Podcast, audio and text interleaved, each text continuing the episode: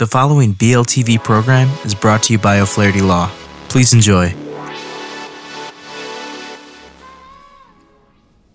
Welcome to Learn About Law. My name is Kevin O'Flaherty from O'Flaherty Law. I hope you enjoyed this video. If you need some help, please feel free to give us a call at 630-324-6666. That's 630-324-6666. Thanks for watching.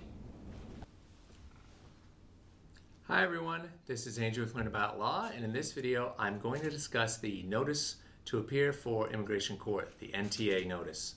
So when this notice is delivered to somebody, it officially kicks off removal proceedings. The notice will contain all the relevant information for your case.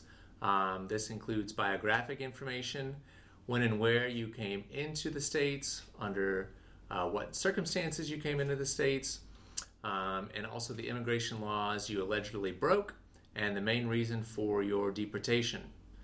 So, the last part of this notice is called the charges of removability. If you don't want an order of removal against you, you must present evidence that refutes the uh, government's claim, right?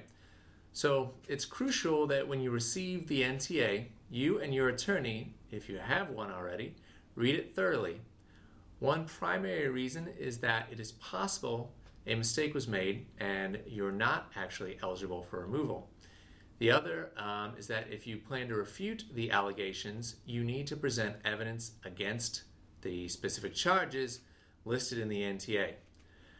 Your first hearing uh, will be a master calendar hearing, and if the charges are sustained, you will move to contested merits hearing, where your fate will ultimately be decided. If you have any questions about immigration court proceedings, please give us a call. And as always, thank you for tuning in. Hi, this is Kevin O'Flaherty again. I hope you enjoyed that video. Uh, we have many geographical locations for your convenience, so if you need some help, give us a call at 630-324-6666. That's 630-324-6666. Thanks again.